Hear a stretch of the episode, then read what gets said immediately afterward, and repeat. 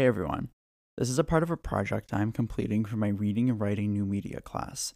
I will be conducting a mini book haul for you today. Over the past few weeks, I have both been gifted books and bought some of my own, which has been super exciting. I've been making my way through my TBR list at the moment, which admittedly has been a tad bit difficult to manage for the books I read for classes as an English major, but nonetheless, I'll push through. So let's just jump right into the first book of my haul. So, the first set of books I want to mention today is actually a part of a series, so I'll talk about these two together. It's Heartstopper Volume 3 and Heartstopper Volume 4 by Alice Oseman. These two are the last volumes in this series, which encompasses a four volume set. If you have not heard of Heartstopper, it is a graphic novel series about an incredibly sweet LGBTQ teen romance between main protagonists Charlie and Nick.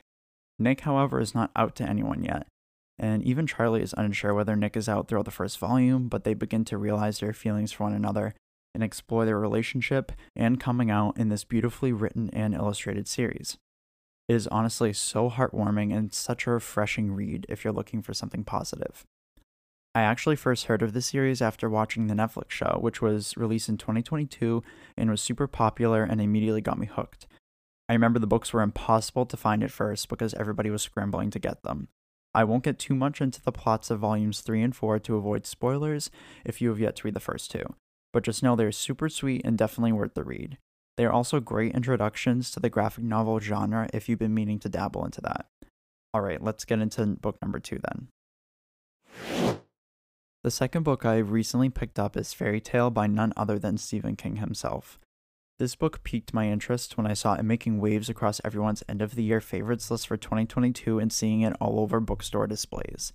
I was skeptical since I did not love The Institute, which was one of his more recent deviations from the horror genre. I'm a massive fan of his horror, with some of my tops being Carrie, Misery, and It. However, I've been on a fantasy kick as of late, so when I found out that Fairy Tale was a dark fantasy novel, I couldn't resist picking it up. Fairy Tale follows Charlie Reade, a 17 year old who lives in a single parent household with his alcoholic father, with his mother having passed away in a hit and run when he was seven. What kicks the events of the novel off is when Charlie begins doing odd jobs for an old man named Howard Bowditch, who lives in a mysterious house at the top of a hill. However, when Mr. Bowditch passes, he leaves Charlie a cassette tape and a key to a shed in the backyard, which is a portal to another realm. This book sounds incredible, and it seems like a classic fantasy adventure novel with Stephen King behind it, and I'm really pumped. One cool thing about it is that it was written during the COVID pandemic, and King has explained that writing it sort of acted as his escape from what was going on in the outside world, which only piques my interest more. The third book I want to discuss today is How to Sell a Haunted House by Grady Hendrix. This was another on the whim bookstore pickup I got at an independent bookstore called Savoy Bookshop and Cafe in Westerly, Rhode Island. This is a really cute bookstore I went to with my boyfriend on a day trip in downtown Rhode Island. And if you happen to be in the area, I highly recommend it. So, How to Sell a Haunted House is a horror novel and the first by Hendrix I'm reading. It follows Louise, who lives a quiet life as a single mother to her daughter Poppy. But her world turns upside down when her parents are suddenly killed in a car crash, and she has to rush home to deal with the aftermath of this tragedy. However, she mostly doesn't want to deal with her strange brother Mark, who resents her success and the admiration of her parents.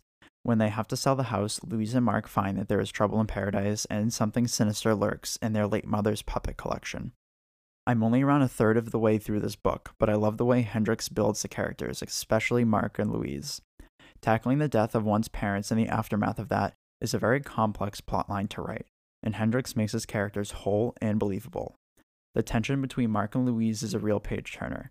The puppets are expectedly ho- terrifying and worthy of a true horror tale, if you're looking for a horror novel branching outside of the Stephen King universe or a classic haunted house story, this is definitely worth picking up. Well, that wraps up my mini book haul for today.